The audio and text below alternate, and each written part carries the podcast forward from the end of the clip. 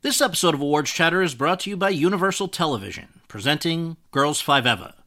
Girls Five Eva follows a one hit wonder 90s girl group who attempts a comeback while hilariously navigating family and relationships, plus the joys and pains of middle age. The show stars Sara Bareilles, Renee Elise Goldsberry, Paula Pell, and Busy Phillips. Don't miss the series critics call the funniest show on television. Girls Five Eva is now streaming on Netflix and is for your Emmy consideration for Outstanding Comedy Series and all other eligible categories. It's time for today's Lucky Land horoscope with Victoria Cash. Life's gotten mundane, so shake up the daily routine and be adventurous with a trip to Lucky Land. You know what they say. Your chance to win starts with a spin. So go to LuckyLandSlots.com to play over 100 social casino-style games for free for your chance to redeem some serious prizes. Get lucky today at LuckyLandSlots.com. Available to players in the U.S., excluding Washington and Michigan. No purchase necessary. VGW Group. Void where prohibited by law. 18 plus. Terms and conditions apply.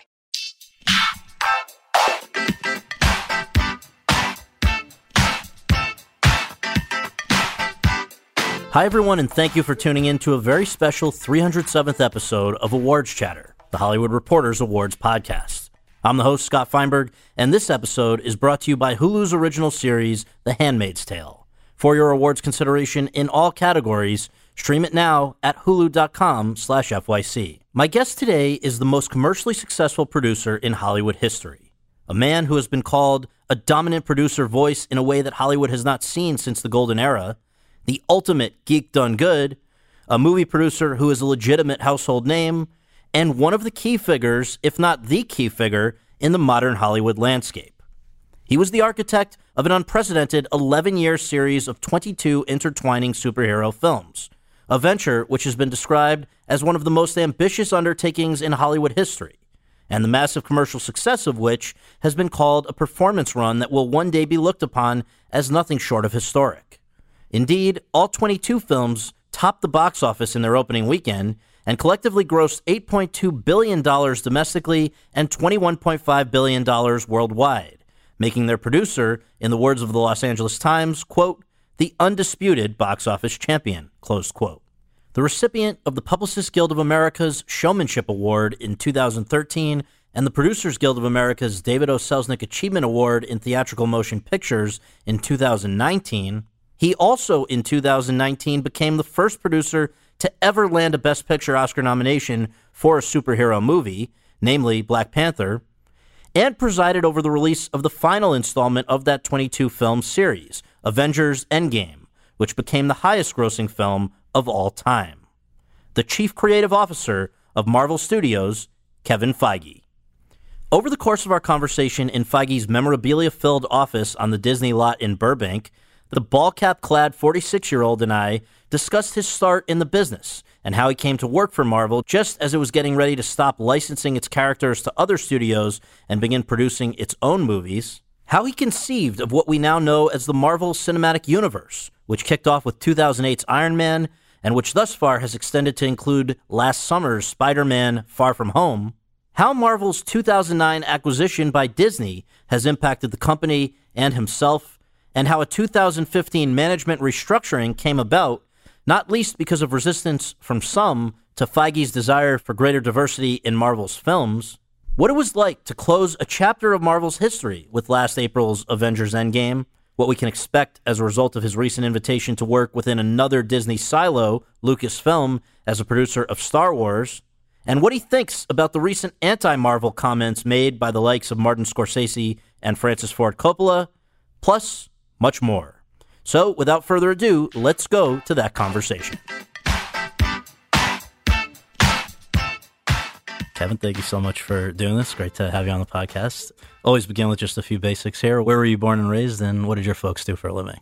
I was born in Boston, Massachusetts. I was raised in New Jersey, northern New Jersey suburb called Westfield, mm-hmm. until I graduated in 1991 and did the one thing I only ever wanted to do, which was move to Los Angeles to yes. try to make movies. And growing up, though, before that, you know, if we were to track down your classmates from school, would they remember you as one of the cool kids or the jocks or the nerds? You know, kids classify each other. None of the above, probably. I, I don't know that they would remember me at all. Although, coincidentally, just the other day, I had gotten a bunch of stuff out of storage. I was going through some things, and I found my old yearbooks and hadn't seen them in almost 30 years. Wow. And I'm not even in all of them because I used to wait at the back of the line, get close to the camera, and then jump to the other side of the camera so my picture wasn't in the yearbook.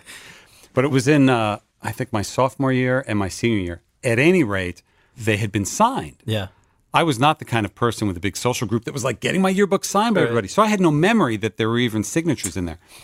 The point is, every single signature said, "Good luck in L.A. We know you're going to make it big in Hollywood. You're going to." And I thought, wow, I was just like a one-trick pony my whole life. Already on, like that was it. Track. Well, so why USC? Why was that always the and specifically the film school? Which, from what I've read, it was a bit of an odyssey getting in. But why was that into the, the, place? I got into the university right away. yeah.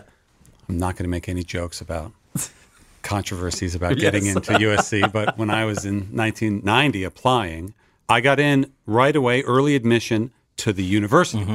And I thought that was amazing. Mm-hmm. Yes. I did not get into the film school Right. and wouldn't for another five attempts or Mm-hmm. so until my junior year. It seems like you were a guy who grew up really watching and studying movies, even more so than reading and studying comics. So why do you think there was even any road bump to getting in? Oh, I don't know. I, I, I think it's, uh, you know, my grades were fine. Mm-hmm. They were great. They, my SATs were okay. I don't know that that's what they were looking at. To, Mm-hmm. I hope that's not what they judge people on to let them into the film school. I also think, and had heard later, that they accept more people when they're juniors. I was just applying every semester. Mm-hmm. And even if I had gotten in my freshman year, you have a lot of whatever they call Core those curriculum, yeah. yeah, courses before you get into it.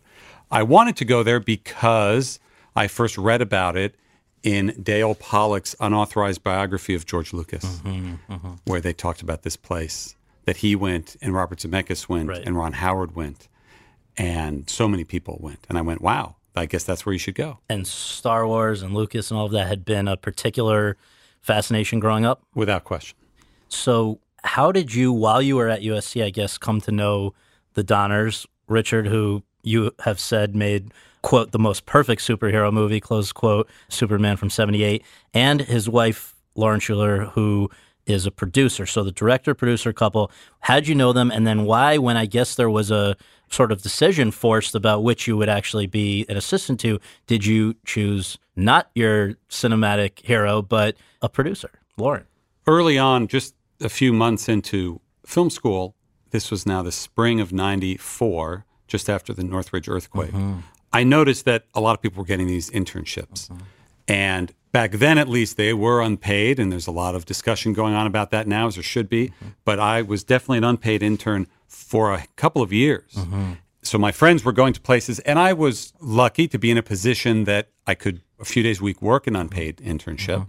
But I wanted to do it at a place that I knew, a place I'd heard of, a place I'd be excited to be around, a place whose work I respected and would be happy to walk dogs and wash cars and get soup and coffee, which I did a lot of Right.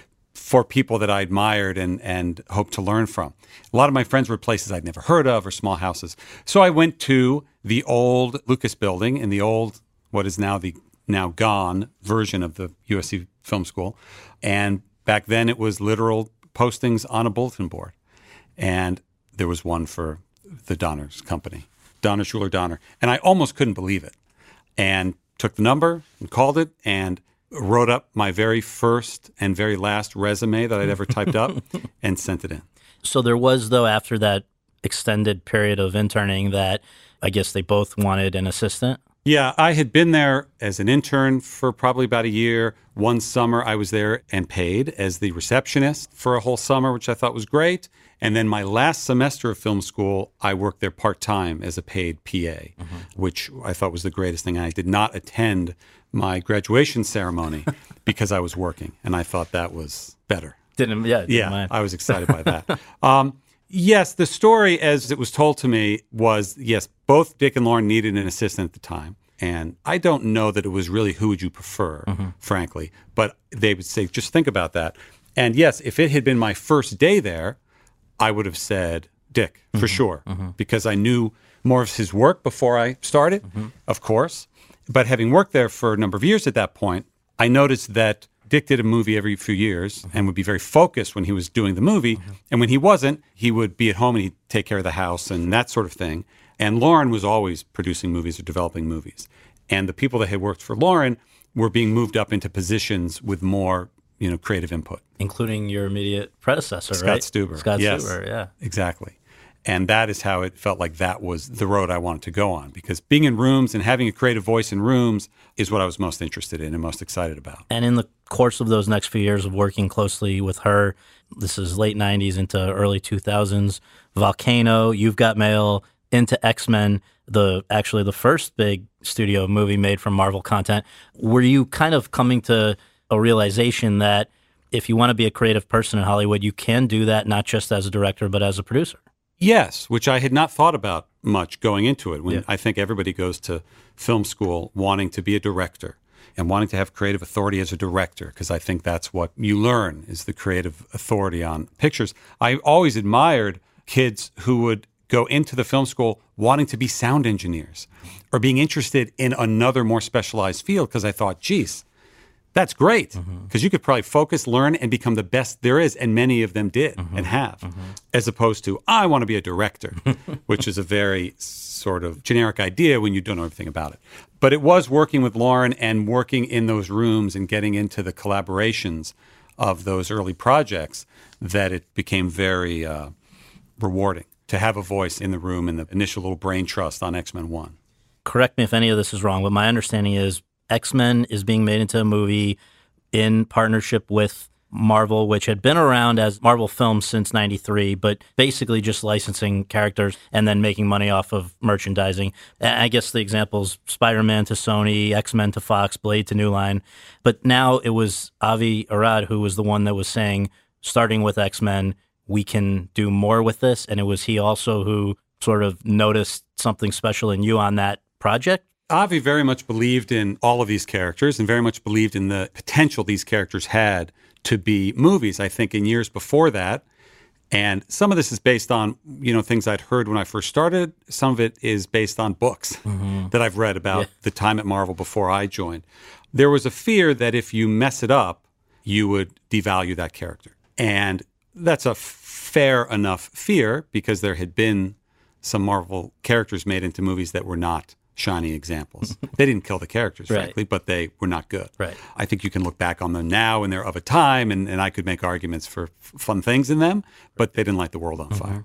Avi very much believed that is what we should do, and it was X Men as the first that allowed him to keep pushing to do more and to move out to Los Angeles full time. He was only coming to LA a few days a week at that point, being based in New York. I got to know him very well during the production of X Men 1 and sort of became a person on the set in the production that he could call and get information from and be kept in the loop. And I was happy to keep him in the loop about things and how they were going. And for the most part, they were going well on that movie with that cast. This may be apocryphal, but was there something with Hugh Jackman's hair where you intervened that sort of impressed him? Yeah, I think it's I think it's taken on life of its own uh, uh, in later years. But there was, yes, the very first day he came out on set and his hair was not Wolverine hair. Yeah. And in later movies, it almost didn't matter Yeah. because Hugh was Wolverine. Mm-hmm. Just the way in Thor, we really wanted him to have that long blonde hair, Chris Hemsworth in the mm-hmm. first Thor film. By Ragnarok, Hemsworth is Thor. He cut the hair, doesn't matter. But it mattered in the 1st mm-hmm. X Men movie. And it mattered in large part because the only reason it wasn't happening is there was fear of it looking silly or fear of it being goofy. And I think Avi maybe even happened to call. I went, it's going pretty well, but his hair's not great. And Avi said, let's check it out. And he came down and we looked at it. And Brian agreed, and everybody, Lauren agreed, and we went into the hair and makeup trailer, and just it kept going, kept going, kept going. Higher and and again, you look at it now, and it's of a time, and it's unquestionably Wolverine's hair. Right.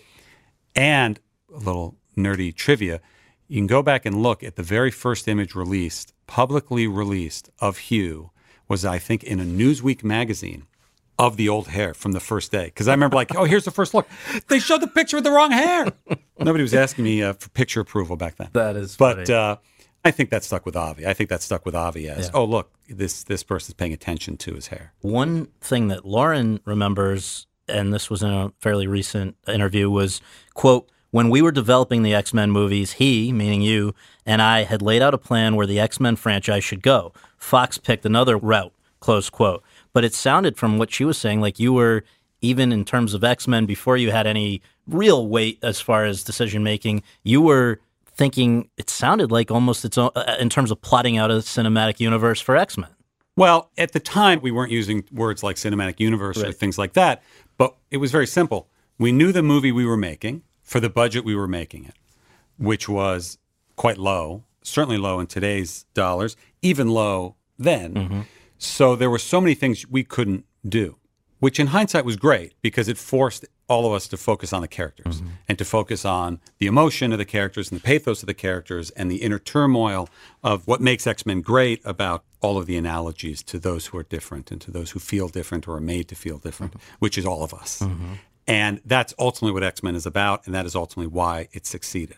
But I remember having discussions, as we always had and still do, about wouldn't it be cool one day if we got the opportunity to do X, Y, or Z? So I think there was a lot of conversations at the time about planning. that. Yeah. So because I was impressed by you, you go over to work for Marvel, and there are these years up until Iron Man where it's you know hits and misses and whatever. But what happened essentially that enabled you guys with Iron Man?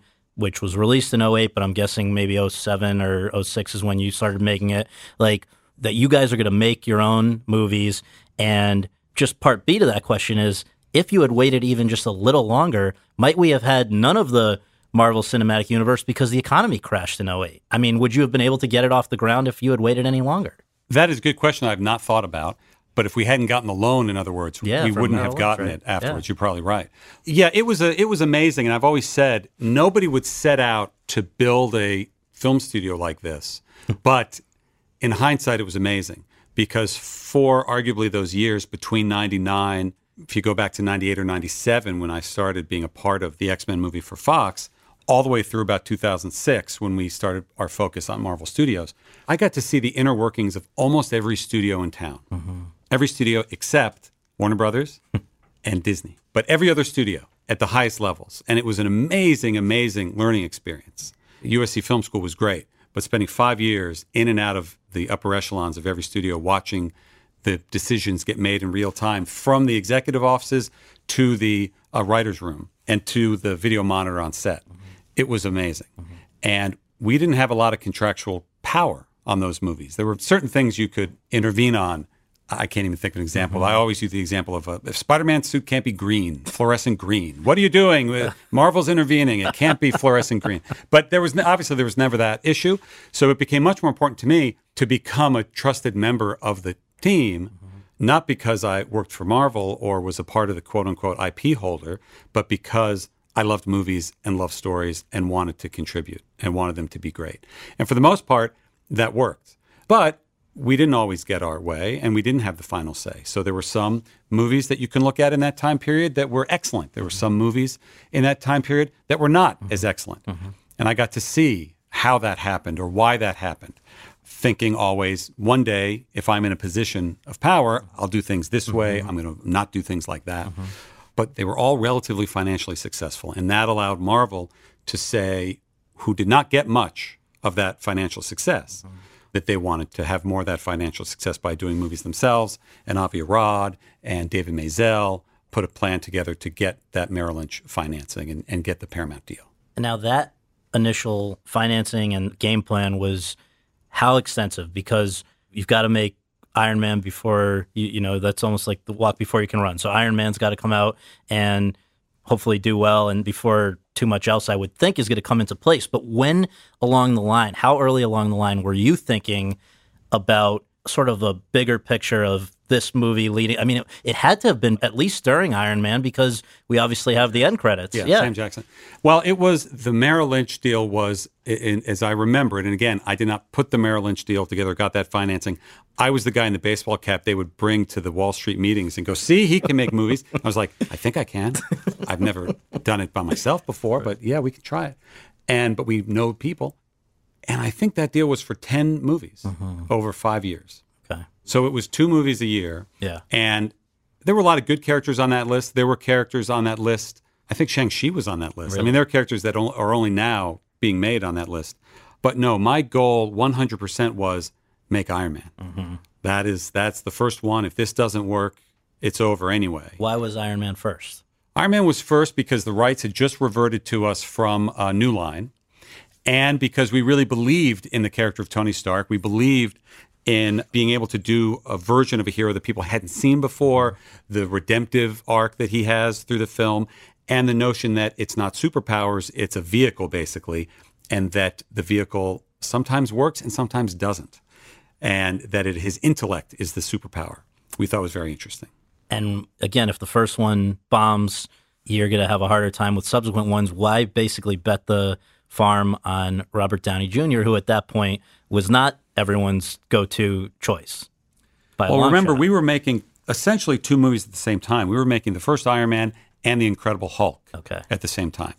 The Incredible Hulk was the ace in the hole, whatever it was. That was the ringer. bet, yeah. That was the safe one. yeah, The Incredible Hulk was the one that you knew right, that's going to work. Iron Man was the risk because everybody had heard of the Hulk, Right. and most people had not heard of Iron Man. And I never thought about it this way before, but in a, to a certain extent, that might have liberated us to say, okay, we've got a Hulk movie, and he turns green and he gets mad, and people know that, hmm. and we wanted to do the best version we could on that movie. But Iron Man being so different, we wanted to embrace that, uh-huh. and we wanted to embrace the instincts that we'd always had on these movies. One of those instincts was the character is the star, uh-huh. the hero is the marquee name. Uh-huh. So we don't need to put the star of whatever the number one movie was that weekend that we were casting mm-hmm. into the movie. We could just find the best actor for the part. Not dissimilar from what Fox did with Hugh Jackman, mm-hmm. not dissimilar from what Sam had done with Tobey Maguire. They were not giant marquee names. They were perfect actors for those parts. Mm-hmm. Go back to Christopher Reeve, as we talked about in Superman, which is a great, great movie. And that did not always happen on all of those movies in that six year period Right. before we were Marvel Studios. So it allowed us to say who's best for the role. And when you're auditioning and then signing Downey or subsequent guys, how long of a deal were they signing and how privy were they to was the larger picture now cementing itself in your own mind as far as you know we're going to have maybe you'll pop into another movie for just a bit and maybe we'll do one with a bunch of characters and then you'll have your you My know- memory is it was a three picture deal. Mm-hmm. It's standard Mm-hmm. at the time, and still now, three pictures mm-hmm. for movies like that. Robert, I think, signed three pictures. And it was during production of Iron Man 1 when we sort of gotten over the hump of we'd cast it, we're shooting it, we're making it, we know what the movie is. The notion of, okay, if this gets to work, how do we keep doing this? I was at a Comic Con, our very first Comic Con appearance in 2006. We were not in the big room of Hall H then, we were in a smaller ballroom Right. and there's footage of this that occasionally pops up in retrospective pieces. But somebody in the audience asked, Would you ever do the Avengers? And I said, Well, if you look at the characters we do have under this agreement Iron Man, Hulk, Captain America, mm-hmm. Thor you know, it's not a coincidence that they do lead up to Avengers. And that was true because we'd always dreamed of it. But there was a part of me in that very moment that was like, oh, that does lead up to Avengers. that is what we could do. Because again, the folks had just been make Iron Man 1. and I guess it was very quickly apparent that there was great excitement and interest and pleasure with how Iron Man turned out because it comes out May 2nd and at the Monday following that opening weekend you guys immediately announced Iron Man 2, Thor, Captain America and the Avengers. And I guess what I'm trying to understand because I've seen a few of the actors say it wasn't until something was happening in Rome in 2012 that they got from you the full vision. So how could they have been around for all the way until 2012? We're talking 8, 9, 10, 11, 12 before they got what you were really going for here. Well, I don't know exactly. the primary person who tells that story is Ruffalo, Yeah. who joined us for the first time with Avengers. Okay, okay. So that makes sense. Yes, the uh, from his point of view. but also, I think there's another way to look at that. I think what they're really saying is that was the first time they realized I wasn't just full of hot air, right? Because everybody in town has big dreams and talks about big things, and this we're going to do this and that. With the success of Avengers, it had worked mm-hmm. because for the longest time, Avengers was our horizon line, mm-hmm. was what we were aiming for. And I'm also kind of a socially awkward guy and find myself around, you know, great actors who are really smart and intelligent. And all I can talk to them about are our movies and what we're thinking and what we're going to do. Right. And I think a long time they're like, okay, yeah, anyway, uh, I'm going to go over here. But that night, because Avengers hadn't opened yet, but was playing quite well in the premieres in Yeah. Europe, they were just listening more to what I was saying. To just connect the dots back to your own childhood fascinations, is it correct that I'd seen one thing where you said basically that the fact that the Star Wars film started out with episode four left the impression, oh, there must be things before and after this. And that was the driving reason for thinking about how can we map these out beyond the next one or two? Well, no, I think it's two different things. I think Star Wars and Star Trek and some of my exposure to the comic characters of that day exposed me to epic storytelling. Or even, frankly, learning about the Norse or the Roman or the Greek myths. Mm-hmm. The notion of an expanding epic storytelling that encompasses these same characters through many different periods. I always loved the idea of sequels. I was always excited when a sequel to something I liked was coming out. I was often disappointed when it was terrible Right. or a bummer or didn't live up to what I had in my head mm-hmm. of what a sequel should be.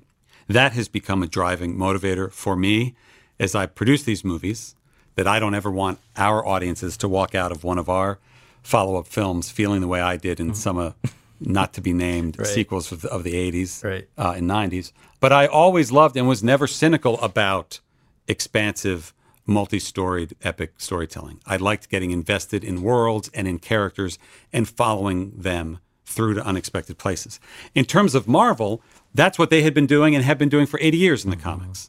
So when we were looking at ways to set ourselves apart, one, produce and finish Iron Man 1 and make it as unique an experience as we could, because there had been a lot of Marvel movies produced up to that point, and we wanted to stand apart from them. One of the ways I knew we could stand apart was not through marquee characters, because the definition at that point of a marquee character was did they have a TV show or a movie already, or an animated series that lasted for years? All of those characters, Spider Man, X Men, Fantastic Four, had been Licensed out. Hulk right? had been licensed Yeah, out. yeah. But we had everything else. Uh-huh. And having everything else meant we could begin to blend them together and build a universe on the big screen the way it exists in the comic book universe. So it was not an epiphany of any kind beyond simply so much of what we do is replicating that experience that a comic reader has up on the big screen. And one of the great pleasures of that experience is being surprised when a character from another book pops up in somebody else's book. Right. And that is why the Sam Jackson idea came together. we have talked about with Downey already how you know you guys and and you were willing to think outside the box with casting. I think the three Chris's are also examples of that, where people should remember. Hemsworth was pretty unknown in this country. Evans had been part of a not especially successful superhero franchise, and Pratt was kind of a chubby, funny guy on TV. Yes. But it also applies to directors, where I don't think there was anything that would have indicated prior to you guys giving them a chance that the Russos, Taika Waititi, James Gunn, Coogler, or many of these others that you hired, they'd not done large scale effects heavy movies. So what gave you the confidence that they could handle that? Well, there was lots of indications because, you know, Joe and Anth did amazing television, did amazing episodes of some great, great television series. And Taika Waititi did great small movies in New Zealand. A boy being the one that we saw and said, wait a minute, this guy's special. Uh, James had such an irreverent sense and had done these small, after his days of Troma, had done such small, interesting works. Great screenplay with Dawn of the Dead, great movies with Slither and Super. So everyone we've hired, we think has shown the potential. Then we have a lot of meetings where we talk about a lot of things and make sure uh, that we can all get along for a number of years. One point on Iron Man 1, I remember saying in the early days with Jon Favreau, all right, let, this is going to be great. This is my first movie, and I'm going to learn from you and this. And together, you know, we're going to be collaborating together every day for two years. And he goes, Kevin, if this goes well, we'll be collaborating together for 10 years. and that 10 year mark was last year. Right. And we were on, he was on set. And I said, Jon, you were right. That's awesome. 10 years. um, but it is about finding new voices and finding fresh voices who can lead us to new places. Coogler arguably was one of the most accomplished coming off of Fruitvale and Creed, Yeah. for sure. Creed being a bigger movie than many of the directors we'd worked with. But yes, nothing on this level.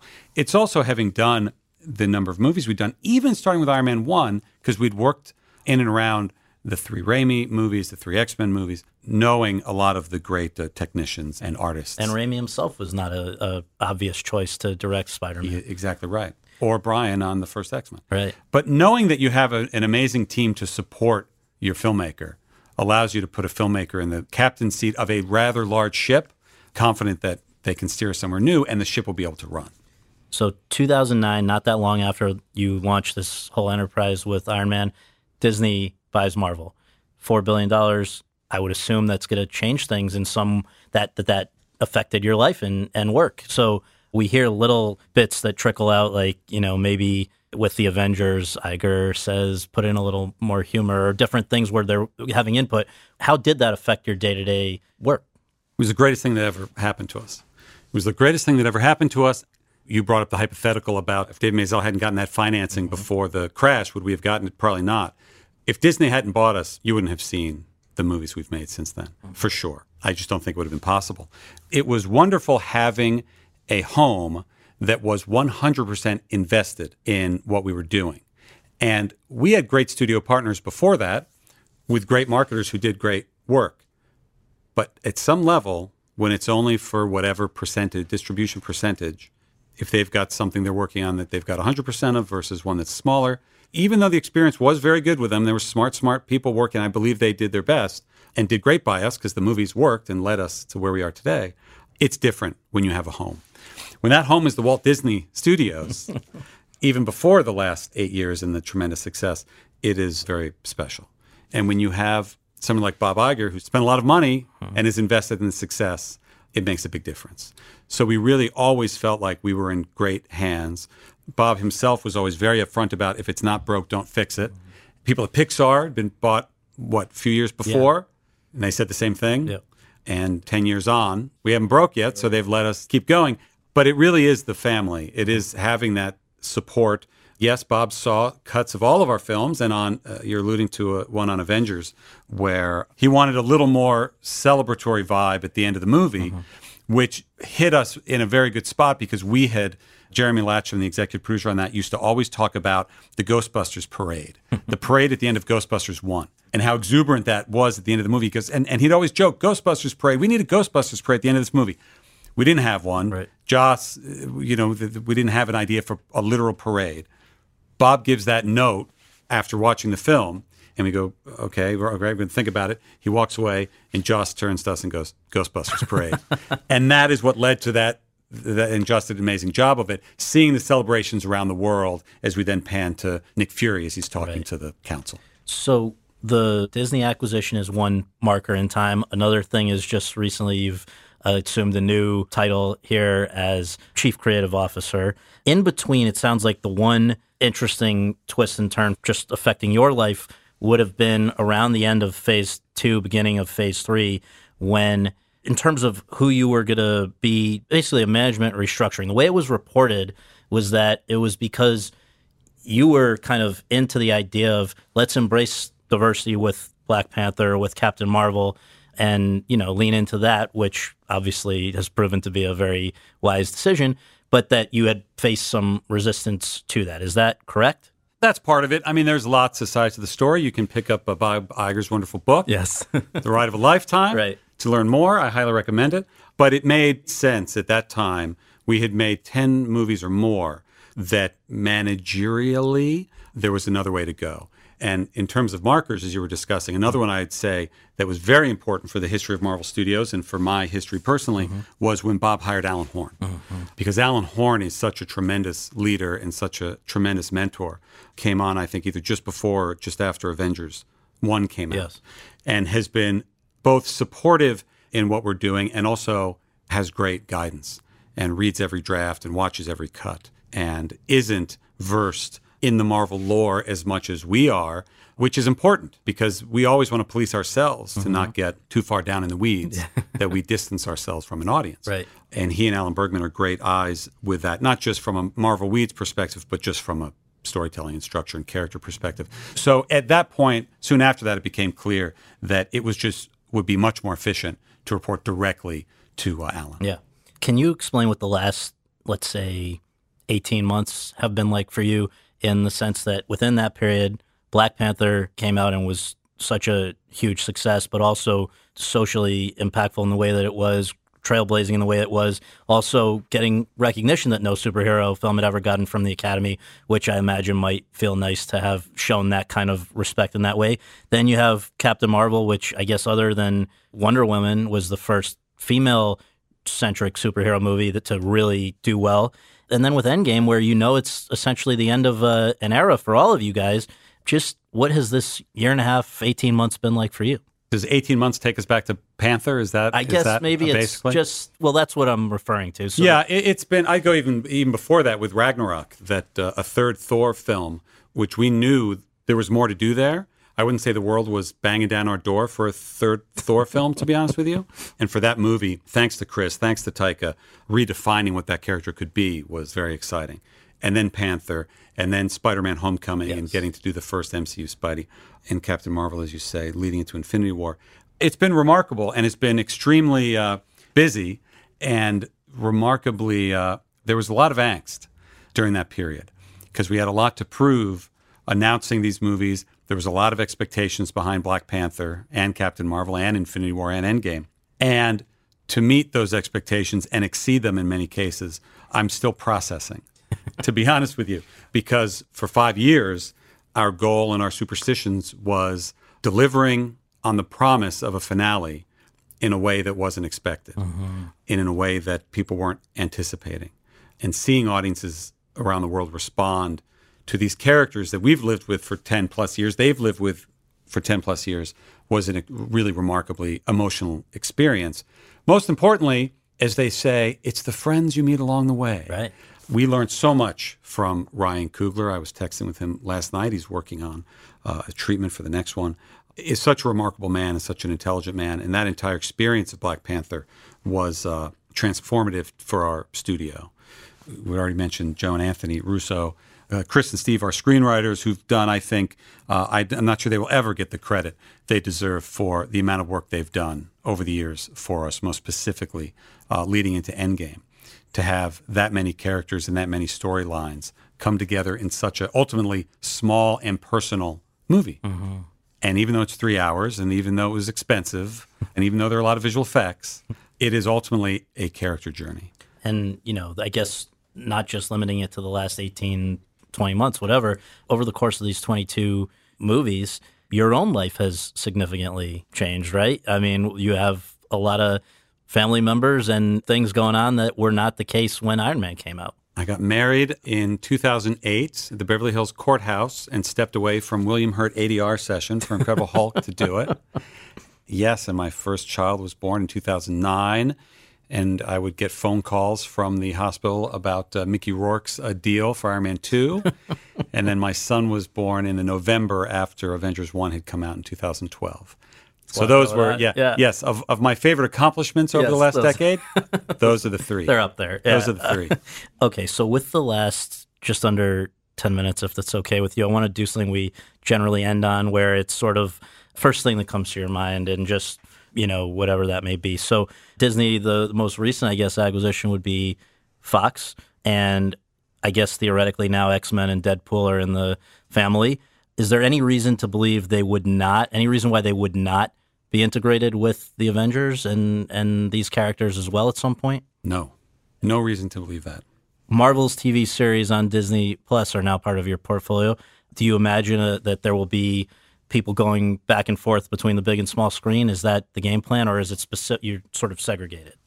No, it's specifically the plan that the Marvel Cinematic Universe will be in theaters and be on Disney Plus. To go full circle to USC, when I went to USC, it was called the USC School of Film and Television. It is mm-hmm. now called USC School of Cinematic Arts, Cinematic Arts. because the cinematic arts cross over. So we are certainly doing cinematic art level productions for Disney Plus. Falcon Winter Soldier is currently shooting, Yeah. and I just yesterday got back from the set of WandaVision, which is shooting.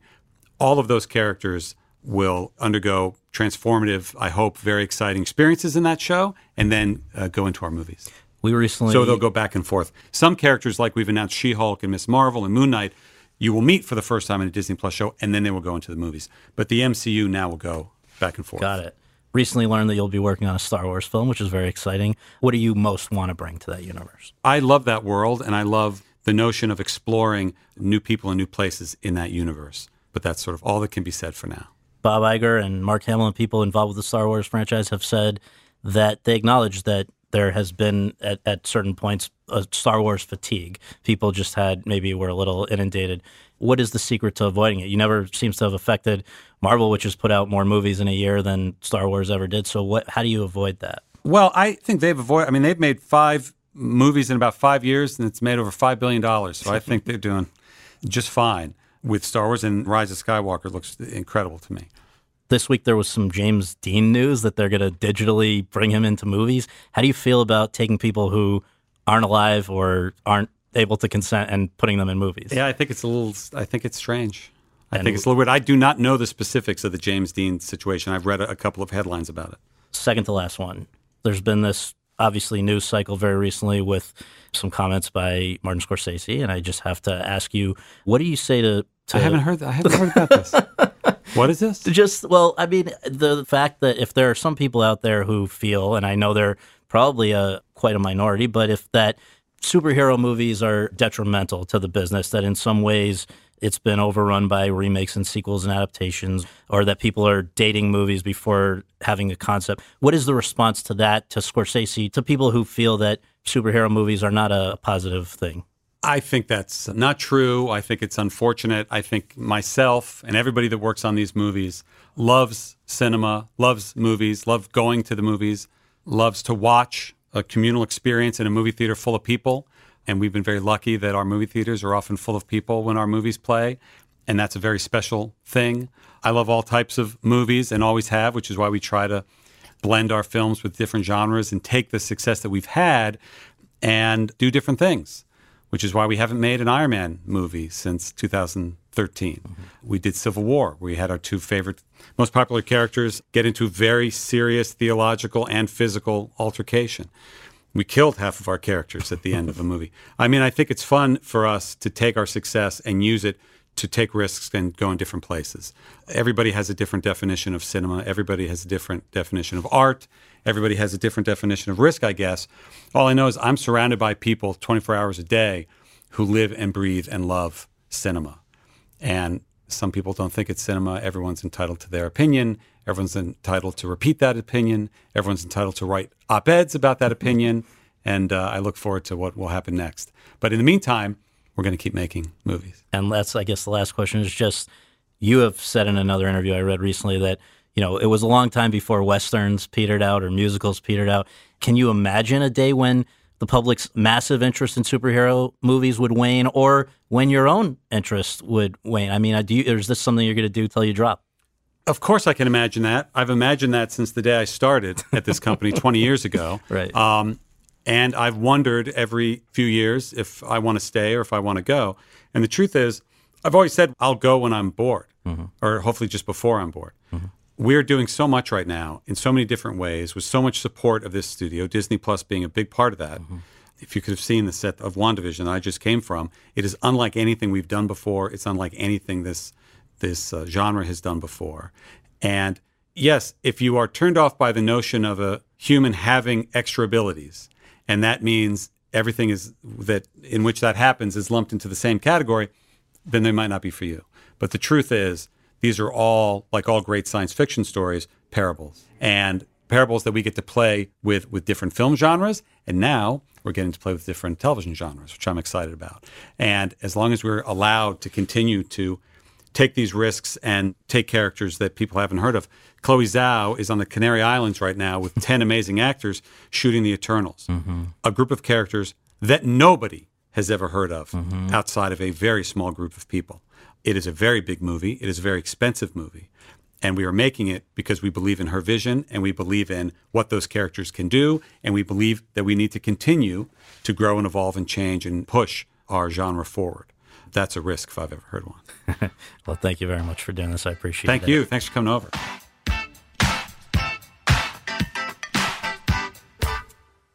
Thanks very much for tuning in to Awards Chatter. We really appreciate you taking the time to do that and would really appreciate you taking a minute more to subscribe to our podcast on your podcast app of choice and to leave us a rating as well. If you have any questions, comments, or concerns, you can reach me via Twitter at twitter.com slash Scott Feinberg. And you can follow all of my coverage between episodes at thr.com slash the race. Finally, be sure to check out all of the other shows that are part of the Hollywood Reporters podcast network. Rebecca Ford and Rebecca Sun's Hollywood Remixed, Leslie Goldberg and Daniel Feinberg's TV's Top 5, Josh Wigler's Series Regular, Carolyn Giardina's Behind the Screen, and Seth Abramovich and Chip Pope's It Happened in Hollywood. On behalf of all of us at The Hollywood Reporter, thanks for listening. With Lucky Land slots, you can get lucky just about anywhere. Dearly beloved, we are gathered here today to. Has anyone seen the bride and groom? Sorry, sorry, we're here. We were getting lucky in the limo and we lost track of time. No, Lucky Land Casino, with cash prizes that add up quicker than a guest registry. In that case, I pronounce you lucky. Play for free at LuckyLandSlots.com. Daily bonuses are waiting. No purchase necessary. Void where prohibited by law. 18 plus. Terms and conditions apply. See website for details. Lucky Land Casino asking people, "What's the weirdest place you've gotten lucky?" Lucky? In line at the deli, I guess. Aha, in my dentist's office. More than once, actually. Do I have to say? Yes, you do. In the car before my kids' PTA meeting. Really? Yes. Excuse me, what's the weirdest place you've gotten lucky? I never win and tell. Well, there you have it. You can get lucky anywhere playing at LuckyLandSlots.com. Play for free right now. Are you feeling lucky? No purchase necessary. Void where prohibited by law. 18 plus. Terms and conditions apply. See website for details.